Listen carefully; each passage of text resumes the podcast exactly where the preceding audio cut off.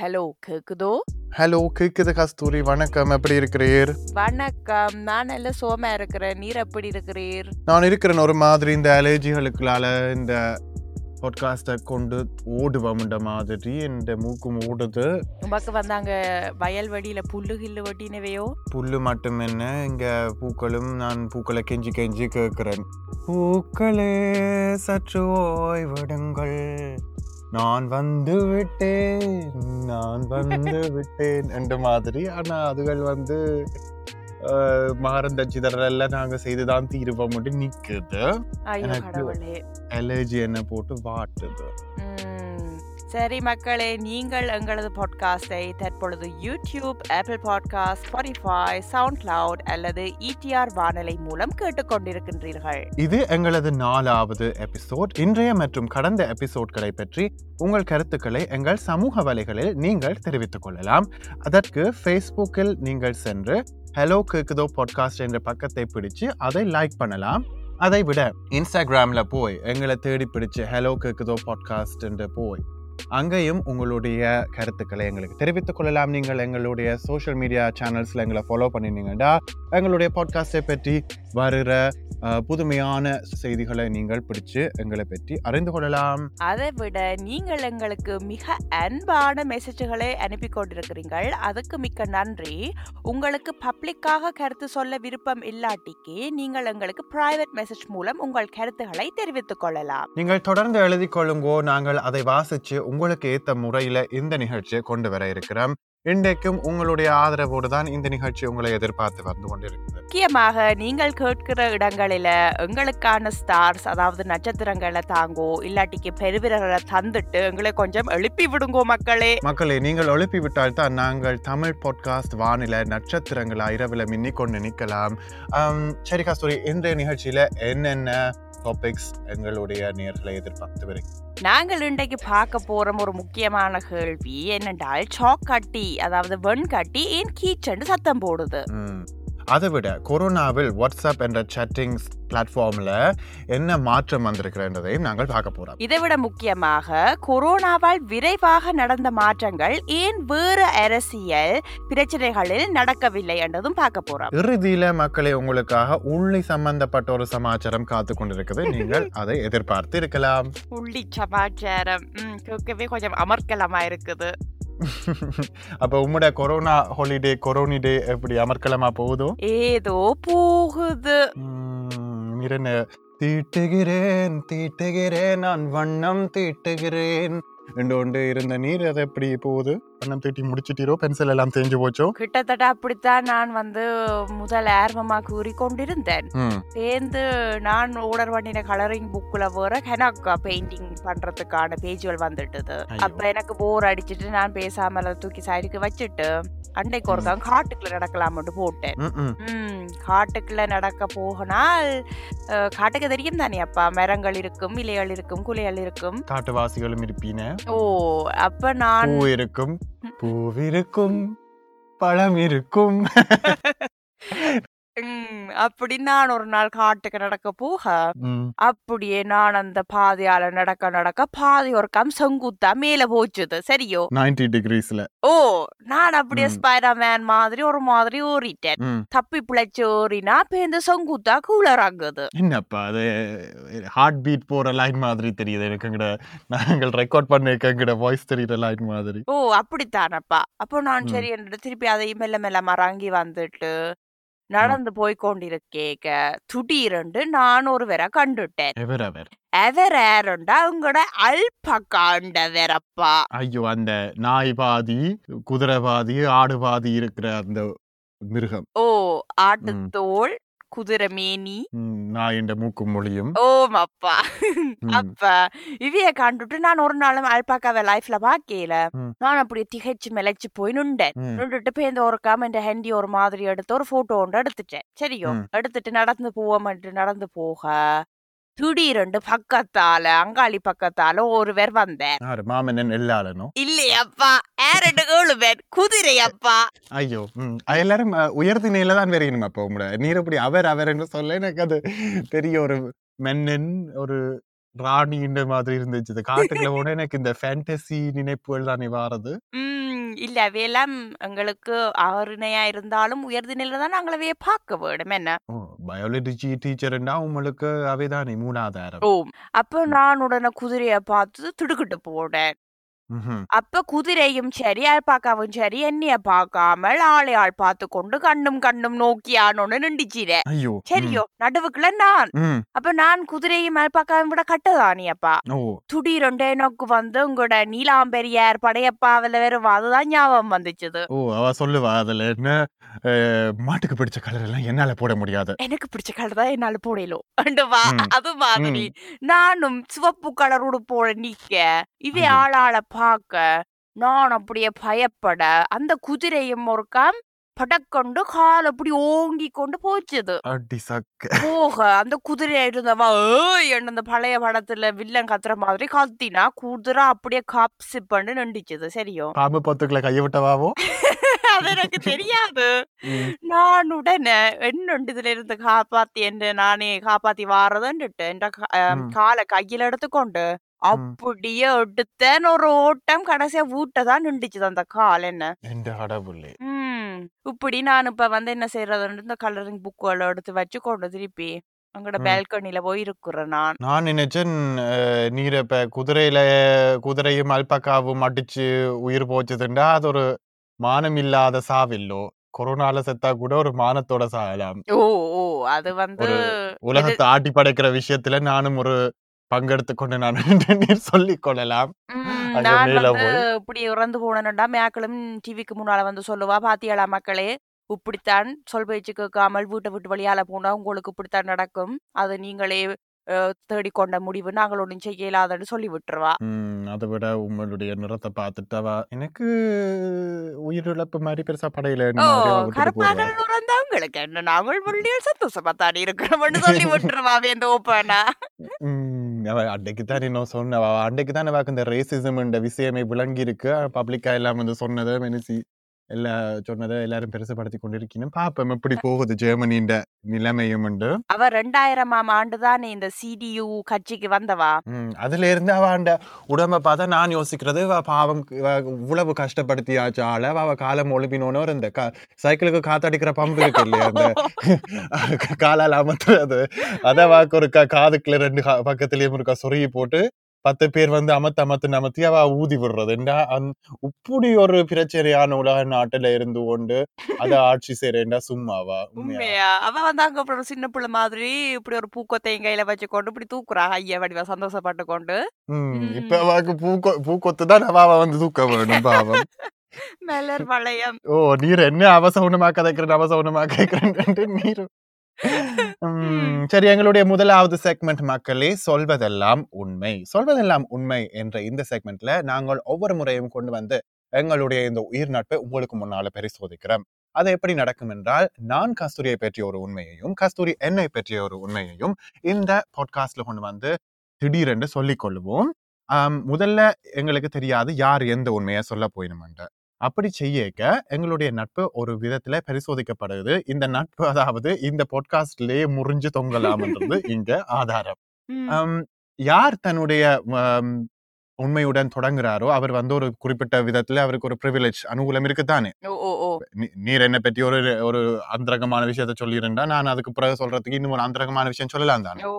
ஆகவே நாங்கள் ஆர் அதை முதல்ல தொடங்குறதுன்றதுக்காக ஒரு சின்ன கேம் கொண்டு வருவோம் எப்போதும். அதுக்கு வந்து இந்த முறை நான் தி தமிழ் சேனல் இன்ஸ்டாகிராம்ல ஒரு சைட் இருக்குது தெரிந்தானே உமாக்கு. ஓ, சப்தா நடத்துறவா. ம், சப்தா எங்களுடைய பாட்காஸ்டினுடைய அன்பு நண்பி. அவர் வந்து இந்த தி தமிழ் சேனல்ல உங்களுக்காக தமிழ் சொல்லித்தாரா, அதாவது புதிய புது பழைய பழைய தமிழ் சொற்களுக்கு எல்லாம் அர்த்தத்தையும் ஸ்பெல்லிங்கையும் அவர் சொல்லித்தாரா. நீங்கள் அதில் போய் கற்றுக்கொள்ளலாம். அதை விட சப்தா ஒரு யூடியூப் சேனலும் வச்சுக்கிறேன், அதுலேயும் நீங்கள் போய் தமிழ் கற்றுக்கொள்ளலாம். அங்கே இலக்கணம் கூட சொல்லித்தாரா, நல்ல நல்ல வீடியோக்களில் நல்ல வடிவா அதை எக்ஸ்பிளைன் பண்ணி. இந்த பாட்காஸ்ட்ல நான் இன்றைக்கு உமக்கான கேம்ல சப்தா கொண்டு வந்த ரெண்டு மூன்று தொழில்நுட்ப சம்பந்தப்பட்டமான சொற்களை கொண்டு வந்திருக்கிறேன். நான் சொல்ற சொல்லுக்கு நீர் சரியான ஆங்கில அர்த்தத்தை கண்டுபிடிக்க வரும். சரியா? அடி சக்க. சரி, நான் சப்தாட்ட தமிழ் படிக்கல, என்னால இது வெளியிலுமோ தெரியல கஸ்தூரியான. நீர் சப்தாண்ட வம்சத்துல இருந்து தான் தமிழ் படிச்சிருக்க வேணும்ன்றது நான் நினைக்கிறேன். அது சப்தாண்ட பேக்ரவுண்ட நீங்கள் போய் தமிழ் சேனல்ல எங்கேயாவது பாத்தீங்கன்னா உங்களுக்கு தெரியும். அதாவது உமக்கான முதலாவது கேள்வி, மின்வண்டு என்றால் என்ன? Drone, ரூட்டா, mouse. மின்வண்டு என்றால் என்ன? Drone, ரூட்டா, mouse. மின்வண்டு என்றால் மின் என்றா மின்சாரம், சரியோ? வண்டு என்றால் ஒரு இன்செக்ட். வண்டு என்ன செய்யும்? பறக்கும், சத்தம் போடும். அதனால நான் நம்மோட முதலாவது பதில எடுக்கிறேன், ட்ரோன். ஓம். ட்ரோன் எங்கேயாவது பார்த்துருக்கிறீரோ? ஓ, இப்பதான் இந்த சாமத்திய சடங்குகளில் கல்யாண வீடுகள்ல அந்த மேல அப்படி பறக்கிறது. ஐயோ, நான் இந்த பாடி அப்படியே இல்லை, சமாதி பாடி வேண்டாம். ஆனா அந்த ட்ரோன் வந்து சரியான பதில். கட்டிக்காரி நீர், வாழ்த்துக்கள். நன்றி நன்றி. நிரும பாக்குற விஷயத்தை எல்லாத்தையும் கொண்டு வந்து பாட்காஸ்ட்ல சொல்ற மாதிரி இதையும் பிடிச்சிட்டீர். ஓ, ஒரு மாதிரி நான் மூளையா யோசிச்சிட்டேன். சரி, ரெண்டாவது வேலையை விட பாப்போம். இணக்கி என்றால் என்ன? இணக்கி என்றால் என்ன? கீபோர்ட், அடாப்டர், இணையதள வயர். கீபோர்ட், அடாப்டர் அல்லது இணையதள வயர். இணக்கி, இணக்கி என்ற சொல்லில் எனக்கு இணைக்கிறது வந்து கேட்குது. இணைப்பு என்ன? ஏதாச்சும் என்னத்தை இணைக்கலாம் அப்படி யோசிக்க எனக்கு அடாப்டர் தான் ஞாபகம் வருது. என்னப்பா, இணையதளத்தை இணைக்கிறதுக்காக இணக்கின்னு பேர் வச்சிருக்கலாம் என்று நீர் யோசிக்காம அப்படி எங்கேயோ ஓண்டு வாரு. என்ன, நான் பிள்ளையா சொல்லிட்டேனா? அது இணையதள வயரா? அப்போ நான் இன்னும் பதில் சொல்லல. நான் நீர் உமக்கு டைம் தாரன் யோசிக்கிறதுக்கு. இல்ல, அடாப்டர் வந்து ஒண்ட ஒண்ட சேர்க்கிறது தானே, இல்லையோ? இல்ல, அடாப்டர் வந்து அடாப்ட் பண்றதுக்கு, ஒண்ட மாத்திரத்துக்கு இல்லை. ஆனா ஒண்டி ஒண்ட முடிவு பிள்ளையா இருக்கேக்க அது அந்த அடாப்டர் தானே அதை இணைக்குது. இரண இப்ப கரண்ட்ல சம்பந்தம் பேச வாரீரோ? எனக்கு தெரியும், அங்க சம்பந்தம் பேசி விடலாம். வேற சாதி, மதம், குலம் ஒண்ணும் இல்லை தானே. Wow, okay. அடாப்டர் என்றது உண்மையில சரியான பதில். இதோட இந்த டிஸ்கஷனை நான் முடிச்சுக்கிறேன். நீர் இப்படி என்னைய குழப்பறதுக்காரண்டி நானும் ஒருக்கா திடீர்னு மாற நினைச்சேனா? நான் அப்பேந்து நான் லைசன்ஸ் கொண்டு படிச்சேன். நான் என்னென்னு தெரியுமோ, நான் படிச்சது என்னண்டா, உங்களோட மெனம் என்னது முதலாவதா சொல்லுதோ அதை கிளிக் பண்ணிட்டு கப்சிப் பண்ணி இருக்க வேணுமான்ட்டு. அதுதான் ராதிகா ஆண்டியன்னு சொல்றா. அந்த என்ன, நீங்களும் வெல்லலாம் ஒரு கோடியோ என்ன பேர், அதை இப்போ பெண்கள் விஷ விடயமா மாத்திருக்கணும் இல்லை ஒன்றும் வேற பேர்ல வருகுது. அதில் அவன் சொல்றா அதை. ம், சரியா. அப்ப இருந்தாலும் நான் உமக்கு நீர் இப்போ ரெண்டு சரியான பதிலா சொல்லிட்டீர். இருந்தாலும் மூன்றாவது கேள்வி நான் கேட்கிறேன். என்றா நீர் மக்களும் தமிழ் படிக்க வேணும் தானே, நீங்கள் எல்லாரும் தொழில்நுட்ப யுவதிகள் தானே. விரலி என்றால் என்ன?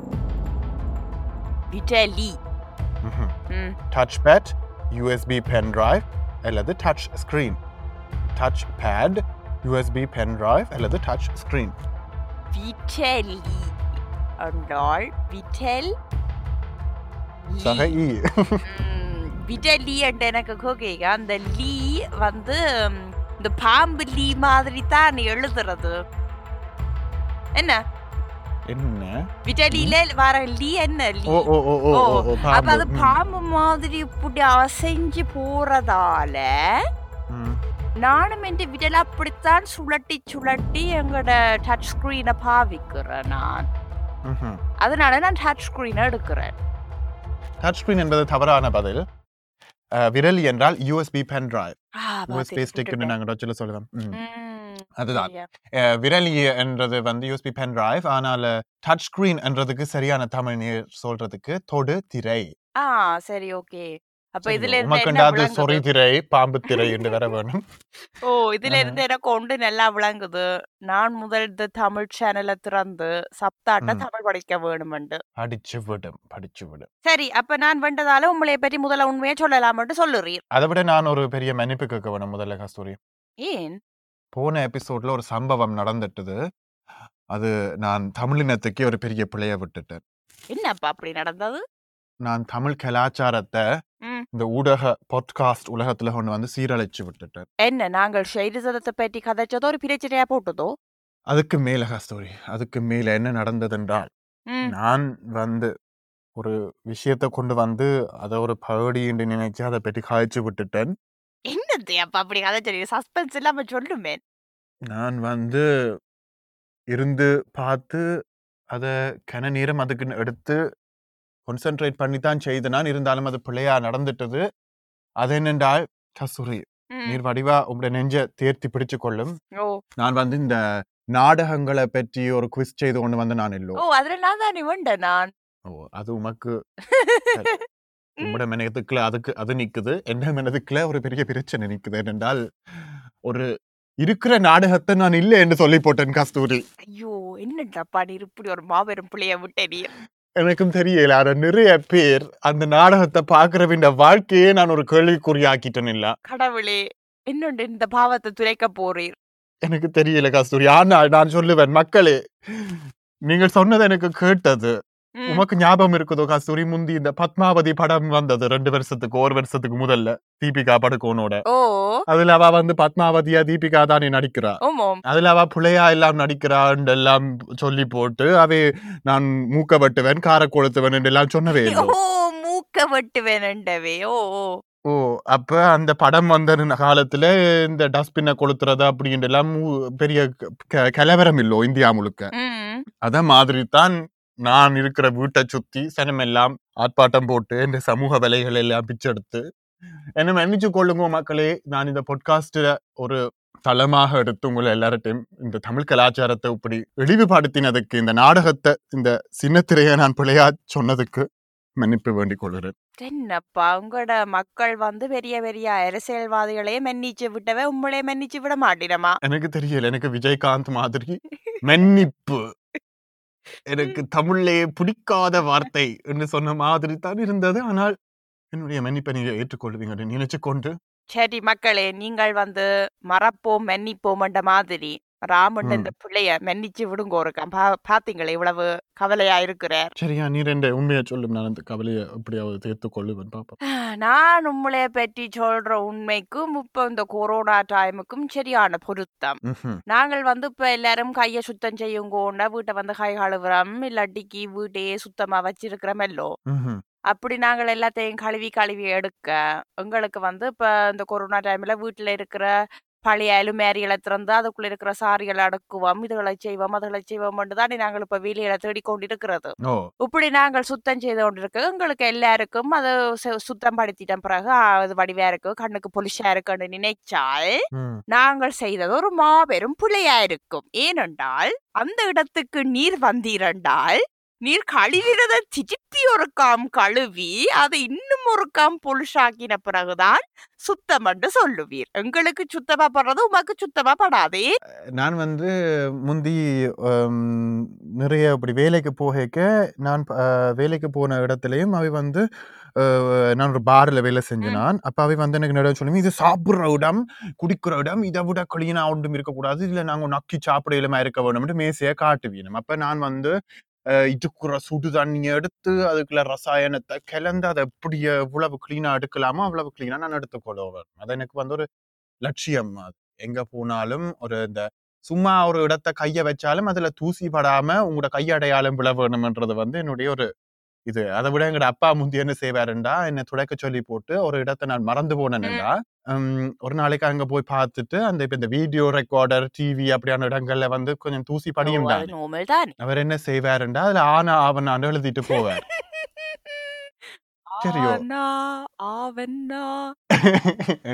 அவர் வந்து இப்படி டிம்பலாண்ட் மியூசிக்கா கேட்டுக்கொண்டு அதுல எழுதிட்டு போவார். அது என்னண்டா என்ன எனக்கு சொல்றதுக்கு இது வடிவா துடைக்கல உண்டு பிள்ளைகளுக்கு ஆனா அவனா பார்த்தா படிப்புன்ற ஒரு சந்தோஷம் பெற வேண்டும், எனக்கு துடைக்க வேண்டும் தான் ஞாபகம் வரும். அப்ப நீ தமிழாலயத்துல போயிருந்து துடைச்சீரோ ஆனா அவனாவ நான் வந்து எல்லாரும் சோக்காட்டியால எழுத நான் சோக்காட்டியில இருந்த தூசிய ரிசைக்கிள் வாங்கி கையால் எழுதினான். அப்படி நான் வந்து உங்களையே கிளீனிங் கிங்கு தான் சொல்லுவேன். நீர் என்ன அப்பாஸை விட நல்லா அப்ப டாய்லெட் எல்லாம் கழுவி எடுப்பீரன்னு நான் நினைக்கிறேன். அப்ப ஓ அப்பாஸ் வந்து தொண்ணூற்றி ஒன்பது புள்ளி ஒன்பது வீதம் கிருமி அழிப்பார், நான் அந்த ஒரு வீதத்தையும் எடுத்துருவேன், ஜீரோ பாயிண்ட் ஒன் வீதத்தையும். அவர் வந்து அந்த ஆட்டில ஹாட்டி வீணு அந்த பூத கண்ணாடியால இவ்வளவு கிருமி அழிஞ்சிருக்குது, இன்னும் ஒரு வீதம் தான் இருக்குதுன்னா நீர் அதையும் சுத்தம் செய்திருவீர் போல. நிச்சயமாக. சரி அப்ப நீர் என்ன என்னைய பற்றி ஒரு உண்மையை கொண்டு வந்திருக்கிறேன்னு பாப்போம் கஸ்தூரி. நான் இப்ப ஈஸியா சொல்லலாம் உங்களுக்கு என்ன மாதிரி வடிவா கிளீன் பண்ண தெரியாதுண்டு, ஆனா அதை விட நான் ஒரு உங்களை இப்படி பாட்காஸ்ட்ல சொல்லி என்ற வானம் எல்லாம் காத்துல பறக்குது என்ற தாய் நீ என்ன வழியார போறது? காற்றலைண்டா காத்துல ஏதாவது பறக்கத்தான் வேணுமாப்பா. அதான் தான் நான் வேற ஒரு உண்மையை கொண்டு வந்திருக்கேன் என்னடா மக்களே. உங்களுக்கு கஸ்தூரியை இப்போ ஒலி ரீதியாகத்தானே தெரியும், ஆனா எனக்கு கஸ்தூரிய வந்து ஒளிமயமாகவே தெரியும் சரியோ. அப்ப கஸ்தூரி வந்து உங்களோட பழகிய உங்களோட ஃப்ரெண்ட்ஸ் ஆகினாண்டா அவ வந்து உங்களோட கம்ஃபர்டபுளா இருந்தாண்டா ஒரு ஒரு விஷயம் செய்ய தொடங்குவா. அது என்னென்றால் அவ வந்து ஒரு அபிநய சுந்தரி ஆகிருவா சரியோ. நீங்கள் ஏதாவது ஒரு கதையை சொன்னீங்கள் என்றால் கஸ்தூரி வந்து இந்த ஊமைய இந்த நியூஸ் வாசிக்க ஊமை மக்களுக்காக ஊமையா என்ன காது கேட்காதவர்களுக்காக அதை அப்படி செய்து காட்டு வேணும் இல்ல. அத மாதிரி கஸ்தூரி வந்து இந்த பரதநாட்டிய ஸ்டைலில நீங்க கதைக்கிறத எல்லாத்தையும் அபிநயிச்சு காட்டுவா. அது வந்து ஒரு கண் கொள்ளா காட்சி, நீங்க நம்ப மாட்டீங்க. நிகத்தை எல்லாம் வடிவா அப்படி போய் அந்த மேனிக்யூரிஸ்ட போய் நல்ல நீட்டி வடிவா செய்து கொண்டு வந்து ஒரு நளினத்தோடையும் ஒரு பாவத்தோடையும் ஒரு இந்த நெச்சுவை அறுசுவை கலை விருந்தாக அதை வந்து செய்து காட்டுவா. நீங்க நம்ப மாட்டீங்க. நான் சொன்னேன்டா கஸ்தூரி நான் அந்த விஷயத்த அங்கே இருந்து எடுத்துக்கொண்டு வந்து இங்க வச்சு நான்டோன்னா கஸ்தூரி வந்து அந்த கையை இப்படி நெஞ்சுக்கு முன்னால பிடிச்சு அந்த டான்ஸ்ல புஷ்பாஞ்சலி செய்யற மாதிரி அதை இடது பக்கத்துல ஏதோ ஒன்று எடுத்துக்கொண்டு வந்து நடுவுல கையில வச்சு திருப்பி எடுத்து அங்க வெலை பக்கத்துல கொண்டு வைக்கிற அந்த காட்சி வந்து அப்படி ஒரு கண்கொள்ளா காட்சி. நீங்க கஸ்தூரிட்ட சொன்னீங்கன்னா நான் பள்ளி மினிக்கிறானுன்னா கஸ்தூரி அதையும் பள்ளி மினிக்கிறதையும் ஒரு பரதநாட்டிய ஸ்டைலில செய்து காட்டுவா. அது ஒரு நேச்சுரலாவா நினைச்சு செய்யறாவா நினைக்காம செய்யறாவான்னு எனக்கு தெரியாது. ஆனால் என்னோட கதை கேட்க மட்டும் அப்படி பரதநாட்டியன் அபிநயத்தோட செய்து காட்டுவா. நீங்கள் இதை வந்து கஸ்தூரி ஒருக்கா எல்லாரும் லைஃப்ல வாங்குவோம் ஹலோ கேக்குதோ இன்ஸ்டாகிராம்ல கூப்பிட்டு இதே ஒருக்கா செய்து காட்டுங்கோ கஸ்தூரி என்று கேளுங்க. முந்தைய இந்த பெற்றார் என்னைய போய் டான்ஸ் பழகு ஆடுகண்டெல்லாம் சொல்லிக்க எனக்கு வராத அபிநயமும் டான்ஸ் ஸ்டெப்பும் இப்ப வருகுது பாத்திரே. நீர் அப்படி அபிநய சுந்தரி என்று ஆடுகிறாள் என்று தெரிகிறேன். என்ன செய்யறது எங்களுக்கு தெரிஞ்சது நாங்கள் செய்ய வேண்டாம். சரி, நீர் வந்து அபிநய சுந்தரியை விட அறிவு சுடர் கஸ்தூரியாகவும் விளங்குறீர் இந்த பொட்காஸ்ட்லையும் பள்ளிக்கூடத்திலையும் உலகளாவிய ரீதியிலையும். அப்ப நீர் இந்த கேள்விக்கு பதில் ஒருக்கா சொல்லிவிடுமேன். ஓ, நாங்கள் இன்றைக்கு அறிவு சுடர் கஸ்தூரியில கொண்டு வந்த கேள்வி என்னவென்றால், ஏன் சாக் கட்டி அதாவது வெண்கட்டி கரும்பிலையில எழுதும் போது சில நேரம் கீச்சண்ட சத்தம் போடுதண்டு, அதற்கு காரணம் என்னன்னு சொல்றேன் கேளு. ஒரு சகிக்க முடியாத சத்தம். அதனால நான் உமக்கு இப்ப சொல்றேன் எப்படி நாங்கள் இந்த சத்தம் உருவாகுது என்னென்று நாங்கள் இதை தவிர்த்து கொள்ளலாம். சரியோ, என்னென்றால் சோக் கட்டியும் எங்கட கரும்பிலைகையும் வந்து கரடு முரடான இரண்டு பொருட்கள். இவை வந்து நானும் தங்கச்சி மாதிரி ஏன் இப்படி உங்களோட தங்கச்சி உங்களையும் ஒப்பிட்டு பாக்குறீர் நீங்களும். நானும் என்ன தங்கச்சி தங்கச்சியும் சேர்ந்து கதை கேட்கும் கரடு முரடாகத்தான் இருக்கும் இப்படி கீச்சண்ட சத்தம் எல்லாம் வரும்.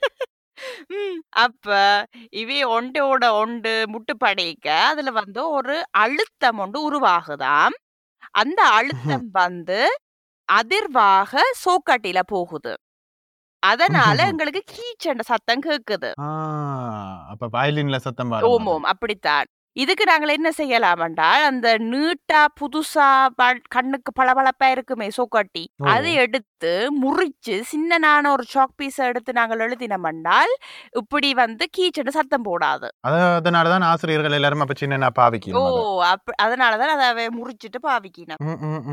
எனக்கு கவலையா இருக்கு அவை உடைக்கிறதுக்கு. ஆனா இப்ப எனக்கு இது ஒரு எபிஃபனியா வந்துட்டு நீ சொன்னது முந்தி யோசிச்சா ஏனிவே இதை உடைச்சு உடைச்சு எழுதினியாண்டு. ஓ, நான் அப்ப அந்த ஒழுங்கா இருக்கிற சோக்காட்டி உடைக்க நினைச்சதானே என்னை விட எந்த ஆசிரியருக்கு எல்லாம் தெரியும் எனக்கு தானே எல்லாம் தெரியும் நினைக்க முட்டாள் ஆசிரியர் நினைச்சிட்டு பாத்திரு நீ இப்படியான இன்டெலிஜென்டான விஷயம் எல்லாத்தையும் கொண்டு வந்து எங்களை எல்லாரும் மலர எங்களுடைய அறிவை மலர வைக்கிறீங்க. இப்ப வந்து பிள்ளைகளே நீங்கள் உங்களோட ஆசிரியர் வந்து சோக்கட்டியை முறிப்பின முறிச்சிச்சினமண்டால் நீங்கள் வந்து ஏன் வித முறுக்கினாமி வைக்க மூளைக்குள்ள ஒன்று விளையாடு ராம மாதிரி யோசிச்சிடாதேங்கோ.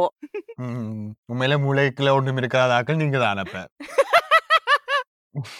ஐயோ நாங்களும் நேரில் எப்படி கதைச்சு விட்டுட்டா புடுங்கோ. அறிந்ததும் தெரிந்ததும் அடுத்த செக்மெண்ட்டுக்கு போவோம். அறிந்ததும் தெரிந்ததுக்கு நாங்கள் இந்த முறை கொண்டு வந்த விஷயம் முதலே ஒரு முறை எங்களுடைய பாட்காஸ்ட்ல பேசப்பட்டிருந்தது. அது வந்து என்னன்னா இந்த ஃபேக் நியூஸ் போலி செய்திகள் இருக்குதுல்ல அதை பற்றி நாங்கள் ஒரு கதைச்சு நாங்கள் இந்த கொரோனா சம்பந்தப்பட்டதாகத்தான் அந்த போலி செய்திகள் வந்து மிக வேகமாக பரப்பப்பட்டு பலருடைய மனத்தில் மனப்பதட்டத்தை ஏற்படுத்துது. இப்போ என்ன இஞ்சியை குடிச்சா கொரோனா வராதா, மஞ்சளை விழுங்கினா கொரோனா வராதா, என்ன நான் உள்ளியை தேய்ச்சி குளிக்கிறதா கொரோனா வராமல் இருக்கிறதுக்குன்றது, அது என்ன வெம்பயர் மாதிரி வராமல் இருக்குமாங்கன்ற இது என்ன இளைய இளைய என்ன ஒரு இளைய வெப்பினிமில்லை வாசலுக்கு முன்னால துளசி துளசி இலைய வந்து வாசல்ல போட்டா கொரோனா வீட்டுல வராது ஒண்ணு மாதிரி எல்லாம் இலைய எல்லாம் பிச்சு உடம்புல ஹட்டி கொண்டு ஆட வேணுமா என்ன அப்பதான் அந்த வேர்வை வந்து அந்த துளசி உளுத்து கொரோனாவே அழிச்சு போடுமா. ஓ உண்மையில நாங்க சொல்றதெல்லாம் உங்களுக்கு படியா பட்டாலும் இப்படியான செய்திகள் வந்து கொரோனா சம்பந்தப்பட்டதாக பரப்பப்படுகின்றன. எங்களுக்கு எல்லாம் இது பகுதியா படுறதுனால எங்களுக்கு ஒரு விதமான பகுத்தறிவு இருக்கிறதுனால அது பகுதி பகுதியா படுகிறது. ஆனா நிறைய மக்களுக்கு இதை வந்து இப்படி ஜீரணிக்க இல்லாம அவைக்கு அது பெரிய மனப்பதட்டத்தை கொடுக்குது. இப்ப கொரோனா வந்து ஒரு கண்ணுக்கு தெரியாத எதிரியை எதிர்த்து என்ன செய்யறேன்னு தெரியாம பல மக்களுக்கு நிறைய பயம் வருது. அதுக்கு எதிராக வாட்ஸ்அப் நிறுவனம் ஒரு முடிவை எடுத்திருக்குது. அது வாட்ஸ்அப் நிறுவனம் எடுத்த முடிவு என்னவென்றால், இந்த கொரோனா நெருக்கடியின் போது தவறாக இல்லாட்டிக்கு கேள்விக்குறியாக வர தகவல்களை நிப்பாட்டுறதுக்காக இதில் நாங்கள் தொடர்ச்சியா இப்படியான ஒரு செய்தியை நாங்கள் தொடர்ச்சியா எல்லா எங்களோட கான்டாக்டுக்கும் அனுப்பிட்டு இருக்கே இல்லாத மாதிரி ஒன்றை கொண்டு வந்திருக்கு. இப்ப நாங்கள் வந்து ஒரு செய்தியை எடுத்தோம்னால் அதை வந்து மூன்று நபர்களுக்கு மாத்திரமே ஒரேடியா அனுப்ப முடியும். முந்தி வந்து நாங்கள் எல்லாருக்கும் அனுப்பிட்டு இருக்கலாமே நேரம், இப்ப வந்து மூன்று பேருக்கு கூடுதலாக நாங்க அனுப்பலாது. அதை விட அந்த செய்தி வந்து கூடுதலாக அதாவது வைரலாக உலகம் முழுக சுத்தி வருகுதென்றால் அந்த செய்தியில கீழே வந்து முந்தி பாக்குற நிறலா ரெண்டு சரி மாதிரி போட்டிருக்கும், நீலா நீல கலராது மாறும் யாராவது வாசி அது இப்ப வேற ஒரு உருவத்துல வந்திருக்குது. அது என்ன நடக்குதுன்னா, இப்ப அதுல ரெண்டு அம்புக்குறி இருக்கும். அம்புக்குறின்ற அர்த்தம் இந்த செய்தி வந்து கூடுதலாக பரப்பப்பட்ட செய்தி என்று நீங்கள் அறிஞ்சு கொள்ளலாம். அதை பார்த்து அதை பார்த்து அறிஞ்சதும் நீங்க யோசிக்கலாம் இது நம்பதற்குரிய செய்தியா இல்லையாண்டுட்டு உங்களுடைய முடிவை எடுத்துக்கொள்ளலாம். ஆறுதலாக இருங்கள் மக்களே, எல்லா செய்திகளையும் நம்பாதெங்கோ. உங்களுக்கு சரியாக படுற ஒரே ஒரு இடத்துல இருந்து ஊடகத்தில இருந்து உங்களுடைய செய்திகளை பெற்றுக்கொள்ளுங்கோ. இப்ப இந்த நவீன யுக காலத்துல வந்து எல்லாரும் எல்லாத்தையும் சொல்லலாம், எல்லாரும் எல்லாத்தையும் பரப்பலாம். அண்டை கொரோனால் வந்து யாரோ சொல்லியிருக்கினும் இந்த கொரோனா காலம் தொடங்கி இருக்குது, நீங்கள் இப்ப போய் இந்த ஞாயிற்றுக்கிழமை போய் வெயிலுக்கு இருந்தீங்கள் என்றால் நிச்சயமாக உங்களுக்கு கொரோனா வரும், அதனாலதான் பரவும் என்று ஒரு என்டி தன் ஐபோன் கேமராவை போட்டுட்டு இருந்தா அது ஒரு அதை விட நிச்சயமான விஷயம் இல்லைன்ற மாதிரி சொல்றேன். சாப்பிட்டாலும் கொரோனா வராதுன்னா இப்ப வெஜிடேரியன் எல்லாரும் ஆடடிக்க போயினியா வழியால எனக்கு தெரியல. ஆனால் அந்த நாள் அண்டு நான் வந்து வெயிலுக்குள்ள போயிருந்த புத்தகம் வாசிச்சு நான் என்னுடைய இந்த எழுதுறந்தானே அப்பா வட்ட படிப்புக்கு அந்த குப்பையை அதுக்கு வாசிச்சு ஓ வாசிச்சு கொண்டிருக்க என் தாய் வந்து அவருடைய டெலிபோனோட கழிச்சு கொண்டு இருந்தாவா. அப்ப அந்த ஆண்டி சொல்லிருக்க, என்ன புள்ளைய அப்படி இருக்க வச்சிருக்கிறீங்களோ, ஐயோ உண்டு கத்து எங்கட அம்மாவும் என்ன செய்யறேன்னு தெரியாம என்ன உழுக்கவா உழுக்கவாண்டு கத்தி கத்தி ஐயோ அது பெரிய பிரளயம் ஆச்சுதான். என்ன எனக்கு எங்கட அம்மா படிக்க சொன்னவாவா உண்மையா சொன்னவாவான்னு தெரியல. ஆனால் மக்களே, நம்பதற்கான செய்திகளை மட்டும் நீங்கள் நம்பிக்கொள்ளுங்கோ. எங்க போனாலும் எங்களை இந்த கொரோனான்றது விடுறது இல்லை. நாங்கள் அடுத்த செக்மெண்ட் நீயா நானாவுக்கும் கொரோனா சம்பந்தப்பட்ட ஒரு கேள்வியை தான் கொண்டு வந்திருக்கிற மக்களே. அந்த கேள்வி என்னவென்றால், கொரோனா நெருக்கடியின் போது மிக வேகமாக முடிவெடுக்கும் மக்கள் மற்றும் அரசியல் எதற்கு இவ்வளவு தாமதமாக வேறு விடயங்களை எடுத்துச் செல்கின்றன? அதுக்கு நாங்கள் வேறு விடயங்கள் என்று சொல்ல வர விஷயம் என்னென்றால், இந்த சூழல் மாசடைதல், அகதி பிரச்சனைகள், அப்படியான விஷயத்தை தான் நாங்கள் சொல்றோம். அதுவும் வந்து அரசியல் மற்றும் மக்கள் சேர்ந்த ஒரு முடிவை எதிர்பார்த்து நிக்கிற விஷயம் தானே. ஓ ஓ அது சரி. நாங்கள் இந்த கேள்வியை வந்து பல கண்ணோட்டத்துல பார்க்க வாரம். ஆனா இது பாக்குறதுக்கு முதல் உமக்கு ஞாபகம் இருக்கா, எங்கட நர்ஸ் மேரெல்லாம் ஜெர்மனில வந்து ஒரு கொஞ்சம் வருஷத்துக்கு முதல் ஸ்ட்ரைக் பண்ணினவ டாக்டர் மேரெல்லாம் சேர்ந்து ஓ கூட சம்பளம் வேணும் என்று ஓ அப்படி ஸ்ட்ரைக் பண்ணி கொண்டிருக்க எங்கட கவர்மெண்ட் என்ன முடிவு எடுத்தது? சரியா உங்களுக்கு சம்பளம் வேணும் கேக்குறீங்களா, நாங்கள் அதை தெரியல, அது நீங்கள் அப்படியே போய் வேலையா செய்யுங்க, வேலையை செய்ய உங்களுக்கு கஷ்டமாட்டா வீட்டை இருங்கோன்ற மாதிரி ஒரு நழுவல் நொழுவலான ஒரு முடிவை எடுத்து விட்டவே என்ன.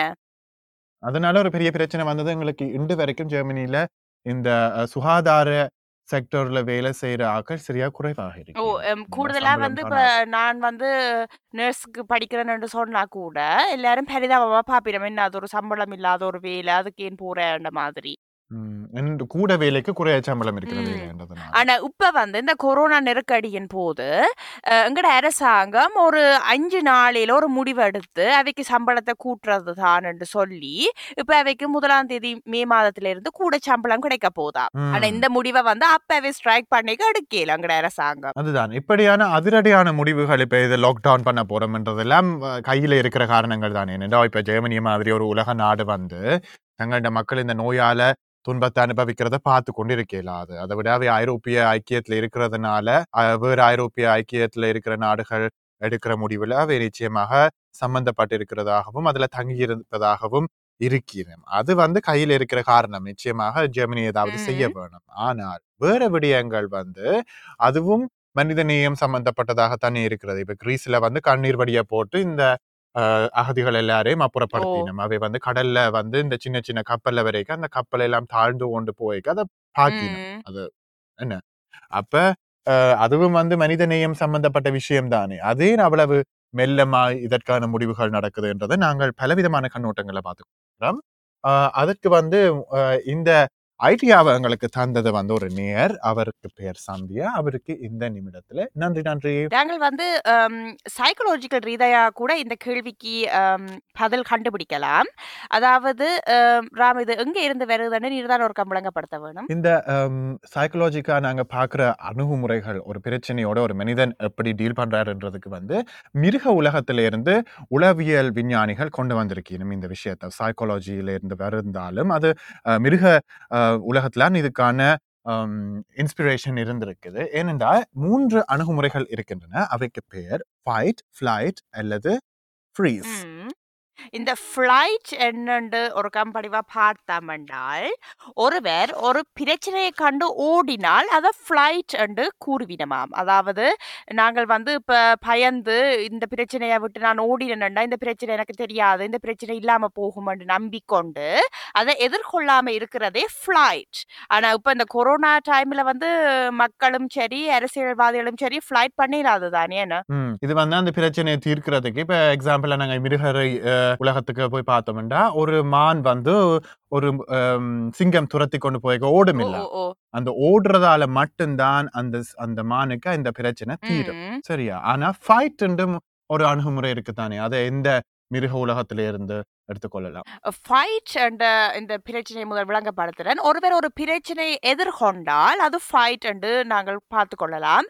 இப்போ வந்து ஒரு மானம் இன்னும் ஒரு மானம் சண்டை போடுறத பார்த்தோம்னா நாங்கள் அதை ஃபைட் என்று எடுத்துக்கொள்ளலாம். அவை வந்து சில நேரங்கள் சாப்பாட்டுக்காகவோ இல்லாட்டிக்கு அவை இந்த நிலத்துக்காகவோ ஆளையால் வந்து சண்டை போடுவீங்க.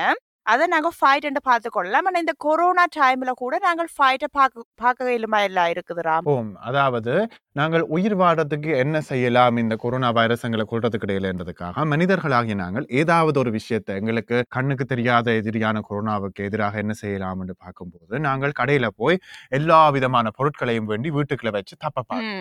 அது வந்து என்ன இன்ட்ரெஸ்டிங்கான விஷயம் என்ன, நாங்க ஃபைட் பண்ணிக்க அந்த எதிரியான கொரோனாவை எதிர்த்து மட்டும் ஃபைட் பண்ணாமல் எங்களுக்கு சக போராளிகள், அதாவது இந்த கொரோனாவை எதிர்த்து போராடுற மற்ற மக்களுக்கும் எதிராக நாங்கள் அந்த பொருட்களை வேண்டதுனால இது வந்து உண்மையில அந்த வாழ்க்கைக்கு தப்ப வேணும் என்ற ஒரு உயிர் பிழைக்க வேணும் என்ற அந்த மூட் வந்து வடிவா தெரியுது. இந்த ஃபைட், ஃபிளைட், ஃப்ரீஸ் எல்லாம் வந்து உயிர் பிழைக்கிறதுக்காக மட்டும் எடுக்கப்படும் அணுகுமுறைகள் தான் என்றது முக்கியமாக குறிப்பிடப்படும். அதை விட வந்து எங்கட டாக்டர் மேர், நர்ஸ் மேர், கடையில வேலை செய்யற தொழிலாளர்கள், இல்லாட்டிக்கு இந்த பார்சல் சர்வீஸுக்கு டிரைவர் வேலை செய்யற ஆக்கள் எல்லாரும் வந்து இந்த கொரோனா டைம்ல வந்து ஃபைட் பண்ணிக்கொண்டு தான் இருக்கிறோம். நாங்கள் எப்படியாவது இந்த ஸ்ட்ரக்சரை வந்து கொண்டு போக வேணும், நாங்கள் சில விடயங்களை வந்து மக்களுக்கு செய்து கொடுக்கத்தான் வேணும்ட்டேன்னு எடுத்துக்கொள்ளலாம். மக்கள் கூடுதலான மக்கள் செய்யற அந்த ஃபைட்டை வந்து நாங்கள் பாசிட்டிவா எடுத்துக்கொள்ளலாமான்றது வந்து ஒரு கேள்விக்குறியான விஷயம். சரி, ஃப்ரீஸ் என்னடா? ஃப்ரீஸ் என்றா எக்ஸாம்பிளுக்கு இப்போ சில மிருகங்கள் இருக்கு, அதனுடைய எதிரிகள் அதுகளை தாக்குறதுக்கு வந்தா அந்த மிருகங்கள் இறந்து போன மாதிரி ஒரு பிணம் மாதிரி ஆயிரும். உடனே அந்த உட உட உடம்ப வந்து நீ தொட்டாலும் அது கெல்லு மாதிரி இருக்கு. மற்றது இந்த ஈகிள்ன்னு சொல்லி வேணும், என்ன பேர் அதுக்கு தமிழ்ல? ஈகிளுக்கு முள்ளு பன்றியோ? ஓ, முள்ளு பன்றி. அந்த முள்ளு பன்றியும் வந்து உடனே அந்த ஃபைட்டும் ஃப்ரீஸும் ஒன்று சேர்ற மாதிரி இருந்தாலும் அது வந்து ஃப்ரீஸ் ஆகி அந்த முள்ளெல்லாம் தள்ளி கொண்டு அப்படியே ஒரு புணம் மாதிரி நிற்கும் தானே. அப்ப அந்த மிருகம் நினைக்கும் இது செத்து போச்சுதுன்ட்டு போயிடும். இப்ப நாங்கள் இந்த கொரோனா டைம்ல இந்த ஃப்ரீஸ் இந்த சைக்கலாஜிக்கல் ரீதியா எங்கேயாச்சும் காணலாமா? ஓ, அதுக்கு மிகச்சிறந்த எடுத்துக்காட்டு யாருன்னா எங்களுடைய அமெரிக்க தலைவர் டொனால்டு ட்ரம்ப்.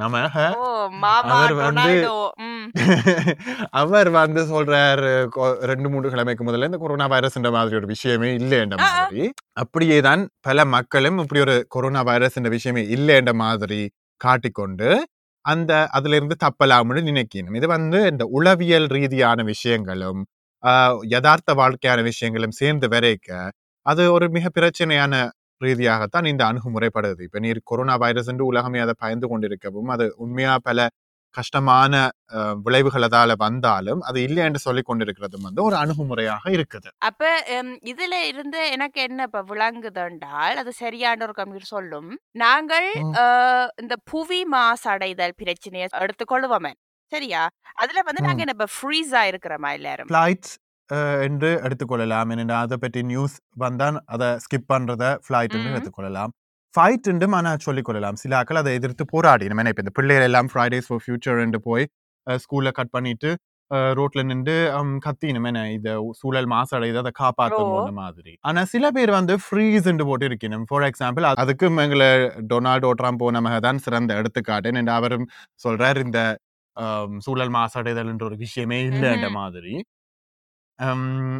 ஆகவே எல்லா விதமான பிரச்சனைக்கும் சில விஷயம் இருக்குது. ஃபார் எக்ஸாம்பிள் இந்த அகதி பிரச்சனைக்கும் மக்கள் அது இல்லைன்ற மாதிரி தான் காட்டிக்கொள்ளணும். அது வந்து எங்களோட வாழ்க்கைக்கு பொருந்தாததாக இருப்பின், அதாவது நாங்களே அகதிகளாக வராட்டிக்கு இல்லாட்டிக்கு எங்களுக்கு அகதிகளை தெரியாட்டிக்கு அது வந்து தூரம் இருக்குது அந்த பிரச்சனை, அதுக்கும் எனக்கும் சம்மந்தம் இல்லை, எனக்கு இருக்கிற பிரச்சனையே எனக்கு வேண்ட மாதிரி அவை வந்து அதை பெருசாக எடுத்துக்கொள்றீங்களே. அது மாதிரி தான் எங்களோட அரசாங்க அமைப்புகளும் அதை எடுத்துக்கொள்ளல தானே பெருசா. என்னடா இப்ப அகதிகள் அல்லது இந்த சூழலும்ன்றது வந்து யாருக்கு சொந்தமானது? இப்ப ஒரு ஒரு நாட்டுல வாழ்ற மக்களோ அப்படியான விஷயங்களை எடுத்துக்கொண்டா அவை வந்து ஒரு நாட்டினுடைய மக்கள்ன்றதுனால அவை இந்த நாட்டுக்கு சொந்தம், இவையை பற்றி நாங்கள் கவனிக்க வேணும்னு இருக்கும். ஆனா அகதிகள் வந்து எந்த நாட்டுக்கும் சொந்தம் இல்லாதவர்கள், சூழல் வந்து எந்த நாட்டுக்கும் குறிப்பிட்ட சொந்தம் இல்லாததுனால இந்த பிரச்சனை என்னுடைய பிரச்சனை என்று எடுத்து சொல்றதுக்கு வந்து யாருமே இல்லை. அதனால அதுக்கு வந்து ஃபைட் பண்றது கொஞ்சம் கஷ்டமா தான் இருக்குது மக்களுக்கு. அதனால அதுக்கு என்ன செய்யணும்னா அவை ஃபிளைட் அல்லது ஃப்ரீஸ் வந்துட்டு இந்த கேள்வியை நாங்கள் இன்னும் ஒரு கண் பார்வையிலையும் பார்க்கலாம். அது என்னென்றால் உங்களோட நிதி சார்பாக பார்க்கலாம். நிதி சார்பாக நிதி அமைச்சர் சார்பாக கொரோனா வைரஸ் காலத்துல ஏன் முடிவுகள் மிக விரைவாக எடுக்கப்படுகிறது? அது ஏனென்றால் எங்களோட நிதி அமைச்சர்கள் இருக்கிறதானே ஜெர்மனியில, ஜெர்மன் வந்து ஏற்கனவே முந்தையே கொஞ்சம் கடனாளியா தான் இருந்தது, கடனை உடனே வேண்டி அங்க இங்க ரோல் பண்ணிக்கொண்டு இருந்தவே. இப்ப இவ எல்லாரும் தலையில துண்டா போட்டு கொண்டு பாத்து கொண்டு இருந்தவே என்னடா அப்பா நாங்க இந்த கடன்ல இருந்து தப்பலாமன்ட்டு சரியோ. அப்ப இந்த கொரோனா இந்த கிருமி வேற அவை வந்து கண்ணுக்குள்ள விளக்கண்ண விட்ட மாதிரி கண்ணை விழிச்சு பார்த்து இந்த கொரோனாவே அவைக்கு சாதகமா எடுத்துக்கொண்டுட்டீங்க. அது என்னன்னு பாப்போம். என்னண்டா இவை வந்து இப்ப வந்து எங்கட நடுத்தர தொழிலாளர்களுக்கு வந்து பண உதவி செய்யினேல, அவைய வந்து இப்ப எல்லாம் கடையுடன் கடையை பூட்டி இருக்கிறதால அவைக்கு வந்து ஒரு உதவி செய்வோம்ட்டு இவை வந்து ஒரு கொஞ்சம் அமௌண்ட்டை கொடுத்து கொண்டு வரையினம். இதுக்கு வந்து ஜெர்மனிட்ட ஏற்கனவே காசு இல்ல, இதை வந்து மத்திய வங்கியில இருந்து தான் எடுத்துக்கொண்டவே. அப்ப எங்கள்கிட்ட வந்து ஏற்கனவே காசு இல்ல தானே, அப்ப நாங்கள் எங்கள்கிட்ட ஜெர்மனி ஓ எங்கட அரசாங்கத்திட்ட அப்ப அவை என்ன செய்துச்சுன்னா அவை வந்து ஐரோப்பிய மத்திய வங்கியில தான் போய் அந்த கடனை காசை எடுத்துக்கொண்டு வந்தவை கடனாக சரியா. இப்ப வந்து இதை மக்கள்கிட்ட எல்லாம் கொடுத்துட்டு இருக்கின. ஆனால் இந்த கொரோனா முடிஞ்ச பிறகு எங்களுக்கு இன்னும் கடன் கூடவா வேற, இவை வந்து எங்க சீட்டை போட்டு கட்டுவோம். ஐயோ சீட்டு காசு கட்சிக்காரன் கொண்டு போட்டார் என்ற மாதிரி இவையெல்லாம் எங்க சீட்டை போடுவோம், எங்க தாலி அடைவுக்கு வைப்போம் என்று பார்த்து கொண்டு இருக்கினமெல்லோ. இவைக்கு இந்த கொரோனா முடிஞ்ச உடனே இவை என்ன சொல்லுவினம் என்றால், மக்களே மக்களே இஞ்ச பாருங்கோ உங்களுக்காகத்தான் நாங்கள் கடன்பட்டு நாங்கள் கஷ்டப்பட்டு நாங்கள் உங்களுக்கு நாங்கள் எங்கள்கிட்ட இருக்கிற எல்லா காசையும் தந்துட்டோம், எங்களால் இனி இந்த பிரச்சனையை எதிர்கொள்ள இல்லாது நாங்கள் வந்து இந்த ரீசெட் பட்டனை அமர்த்தி திருப்பி ஜீரோல ஸ்டார்ட் பண்ணுவோம், கடன் ஒன்றும் இல்லை, நாங்கள் எல்லாரும் சந்தோஷமா இருக்கலாமண்டா. மக்களும் உடனேயே ஓ இவை ஒரு நல்ல ஹீரோஸ், எங்களோட நிதி அமைச்சர்கள் சூப்பர் அப்படி இப்படி என்று நினைப்பினம் என்று இவை நம்பிக்கொண்டிருக்கிறோம். அதனால கூட இந்த கொரோனாவில் வந்து கெதியண்டு முடிவெடுக்கிறது எங்களோட நிதி அமைச்சருக்கும் எங்களோட நிதி நிலைமைக்கும் ஒரு சார்பாகத்தான் இருக்குது. அதனால எல்லாரும் சொல்லினா சரியா இது இன்றையில இருந்து இன்றைக்கு தான் வருஷம் தொடங்குது, நேற்று தான் இயேசுநாதர் பிறந்தவர், இன்றையில இருந்து பைபிள்ல இருந்து எல்லாத்தையும் நாங்கள் மாத்தி எழுத போறோம் என்று சொன்னோன்னே உலகம் ஒரு புது டைம் கவுண்ட்ல இருந்து போய்கொண்டிருக்க யாருக்கும் எந்த விதமான கடன்கள் இல்லாம போகும். ஆனா மக்களுக்கும் கடன்கள் இருக்கும் தானே, அரசாங்கத்துக்கு மட்டும்தான் கடன்கள். அதை விட இன்னும் ஒரு விஷயம் நாங்கள் இங்க பார்க்கலாம் என்னென்றால், இந்த கொரோனா நேரத்துல வந்து கூடுதலாக வேகமாக முடிவெடுக்கிறதுக்கு காரணமும் இன்னும் ஒன்றும் இருக்குது. எங்கிட்ட பெரிய பெரிய பணக்காரர் இருக்கினேலோ, பெரிய பெரிய பணக்காரர்டா நாங்கள் உங்களை என்ன சொல்லல, நாங்க சொல்றது வந்து இப்ப இந்த சிறிய சிறிய நிறுவனங்கள் எங்களுக்கு கண்ணுக்கு படுற நிறுவனங்கள் எல்லாத்துக்கும் பெரிய உரிமையாளர் நிறுவனங்கள் இருக்கும். அந்த உரிமையாளர் நிறுவனங்களுக்கு ஒரு சில பேர் தான் தலைவராக இருப்பினும், இப்ப நாங்க உலகத்துல மிக முன்னுக்கு நிக்கிற ஆஹ் நிறுவனங்களை எடுத்து பார்த்தா அதுக்கு ஒரு ரெண்டு பேர் தான் முன்னுக்கு தலைமை தாங்கி கொண்டு நிற்பினும். உங்களோட வீட்டை ஒரு ஷாம்பு பேக்கெட் இருந்தாலோ ஒரு பிஸ்கோத்து பேக்கெட் இருந்தாலோ அதுக்கு ரெண்டு பிராண்டுக்கும் ஒரு தலைவர் தான் இருப்பார். அவர்கள் தான் நாங்க சொல்லி கொண்டிருக்கிற பணக்காரர். அந்த பணக்காரர் வந்து அவைக்கு வந்து இந்த கொரோனாவைய போட்டு ஒன்றும் உழுப்ப போறதில்லை. என்னடா அவைட்ட சேவிங்ஸ் இருக்கும், அவை ஒரு மாதிரி இதை தப்பிக்கொண்டு வந்துடுவீனம்.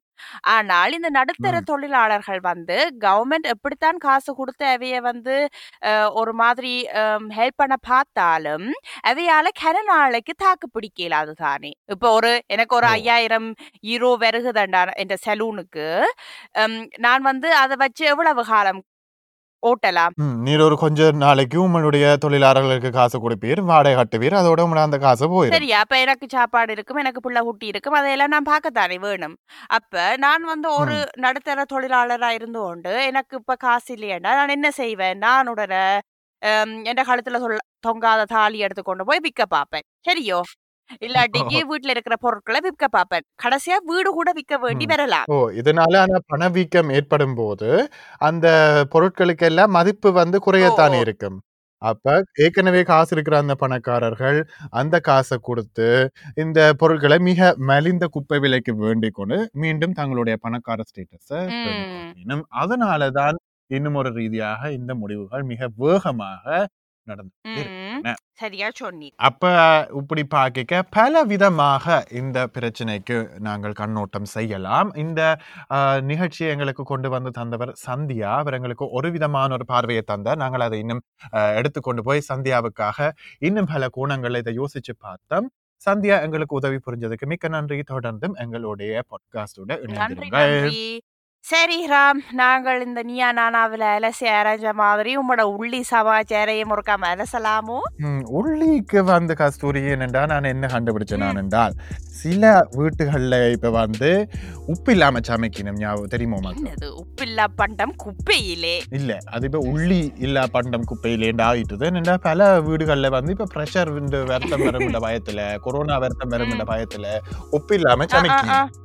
சரி, அப்ப நான் யோசிச்சேன், சரி உப்பு இல்லாம சமைச்சாலும் உள்ளியே இல்லாம சமைக்க இல்லாது தானேன்னுட்டு உள்ளிக்காக நான் ஒரு டிப்பை கொண்டு வந்திருக்கிறேன் இந்த முறை. என்னன்னா உள்ளி எப்படி மிக ஈஸியாக கலட்டி கொள்ளலாம் என்னது, தோலையும் பூண்டையும் பிரிச்சு. அப்ப நீர் வந்து இன்றைக்கு சமூக சேவை மையத்துல இப்படி ஒரு சேவையை செய்ய போறீங்க. சரி, சொல்லும் கேப்பா. என்னண்டா நீங்கள் இந்த உள்ளியை எடுத்து உங்களுக்கு தேவையான பூண்டுகளை எடுத்து போட்டு அதை தோலொண்ணும் கலட்டாம ஒரு பிளாஸ்டிக் பாக்ஸ்ல போட்டு அதை மூடிட்டு குலுக்கு குலுக்குன்னு குலுக்கினால் பூண்டுண்ட தோலும் பூண்டும் பிரிஞ்சு வரும்.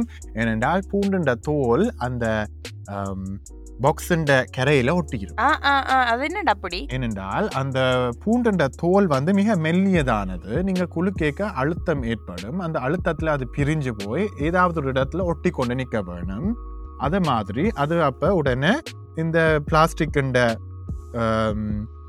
விளிம்புகள்ல ஒட்டி கொண்டு நிக்கும்.